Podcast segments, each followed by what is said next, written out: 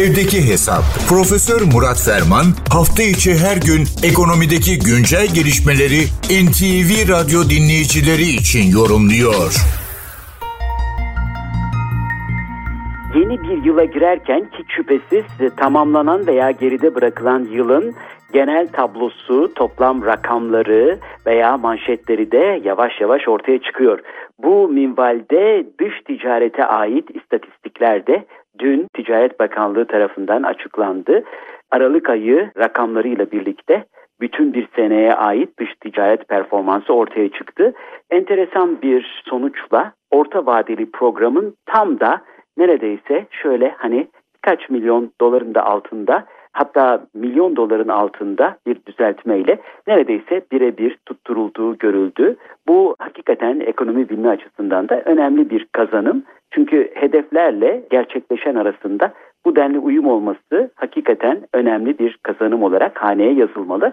Ama netice itibariyle yaklaşık bir 10-12 yıl evvel Cumhuriyet'in 100. yılı dolayısıyla ortaya koyulan 500 milyar dolarlık bir ihracat hedefinden uzakta kaldığımız neredeyse bunun yarısına ulaştığımız görülüyor. Önümüzdeki sene de bunun neredeyse %50 artışla 375 milyar dolara ulaşması hedefleniyor. Elbette arzumuz, isteğimiz bu yönde. Çünkü özellikle dış ticaret dengesinin sağlanabilmesi bakımından ihracat her daim itici güç. 50 yıldır ihracatla yatıyoruz, ihracatla kalkıyoruz. İhracat bizim için adeta bir milli dava haline gelmiş durumda. Hatta bazen ölçüyü kaçırıp e, bunun ikinci bacağı olan, olmazsa olmazı olan, mütememmim cüzü, tamamlayıcı parçası olan ithalatı da görmezden geliyoruz. Halbuki ihracat ve ithalat bir arada ele alınması gereken dış ticaret e, portresinin ancak bu şekilde tamamlandığı dinamikler bu senenin rakamlarına bakıldığında aslında Batı cephesinde bir şey, yeni bir şey gözükmüyor. Ama bir başka unsur da şu, neredeyse bu kadar yıldır uğraştığımız sıkılaştırma politikaları çerçevesinde bile pozitif ayrımcılık uygulayarak desteklemeye devam ettiğimiz ihracat sektöründe bir tıkanma gözüküyor. Yani belirli bir seviyenin üstüne bir türlü çıkamıyoruz. O bakımdan yani bu 250 milyar dolar kabaca ihracatı önümüzdeki sene %50'lik bir hedef arttırımıyla gerçekleştirebilmek için galiba farklı bir yapı, farklı bir köktenci yaklaşım arayışına girmek gerekiyor.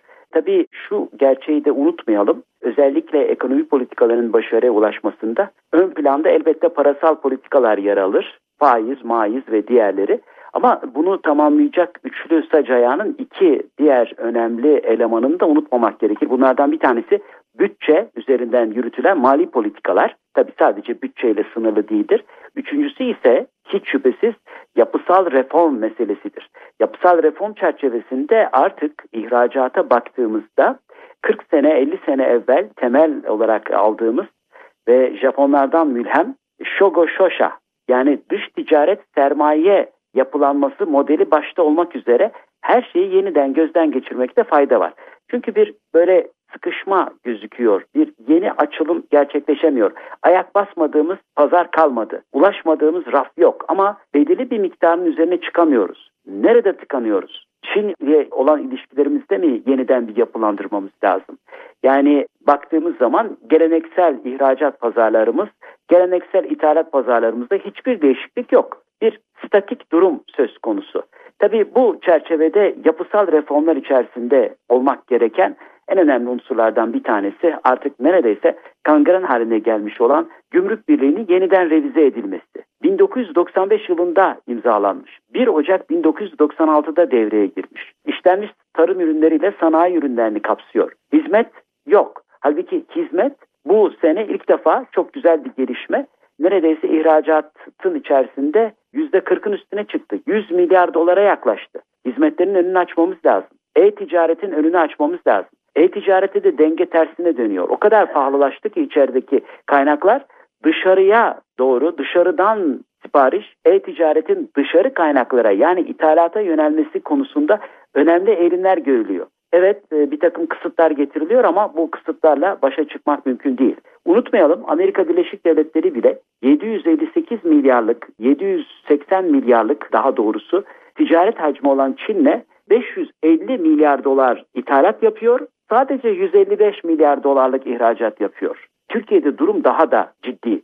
Yani Çin'le olan ilişkilerimizde başta olmak üzere her şeye tekrar böyle köktenci bir yaklaşımla vaziyet etmemiz lazım. Tıpkı turizm sektöründe her şey dahil gibi ezberlenmiş 40 yıldır suyu çıkartılmış planlara, programlara yeniden bakmak gibi. Evet, ihracatta yeniden derlenip toparlanma taze bakışlarla duruma yaklaşma zamanıdır. Bu konuda da önemli çalışmalar var. Önümüzdeki günlerde İngiltere ile yapılacak serbest ticaret anlaşması gümrük birliği revizyonu ile birlikte diğer serbest ticaret anlaşmalarının da önünü açmalı. Mesela Tayland üzerinden ASEAN ülkelerine açılma veya Güney Kore ile olan serbest ticaret anlaşmamızı yeniden gözden geçirme. İşte gerçek gündem bu olmalı ve selam. Bu genel bilgi paylaşımı ve değerlendirme çerçevesinde değerli dinleyenlerimize katma değeri yüksek ve yüksek katma değerli bir gün diliyor. Huzurlarınızdan hürmetlerle ayrılıyorum. Profesör Murat Ferman'la evdeki hesap sona erdi. Kaçırdığınız bölümleri www.ntvradio.com.tr adresinden dinleyebilirsiniz.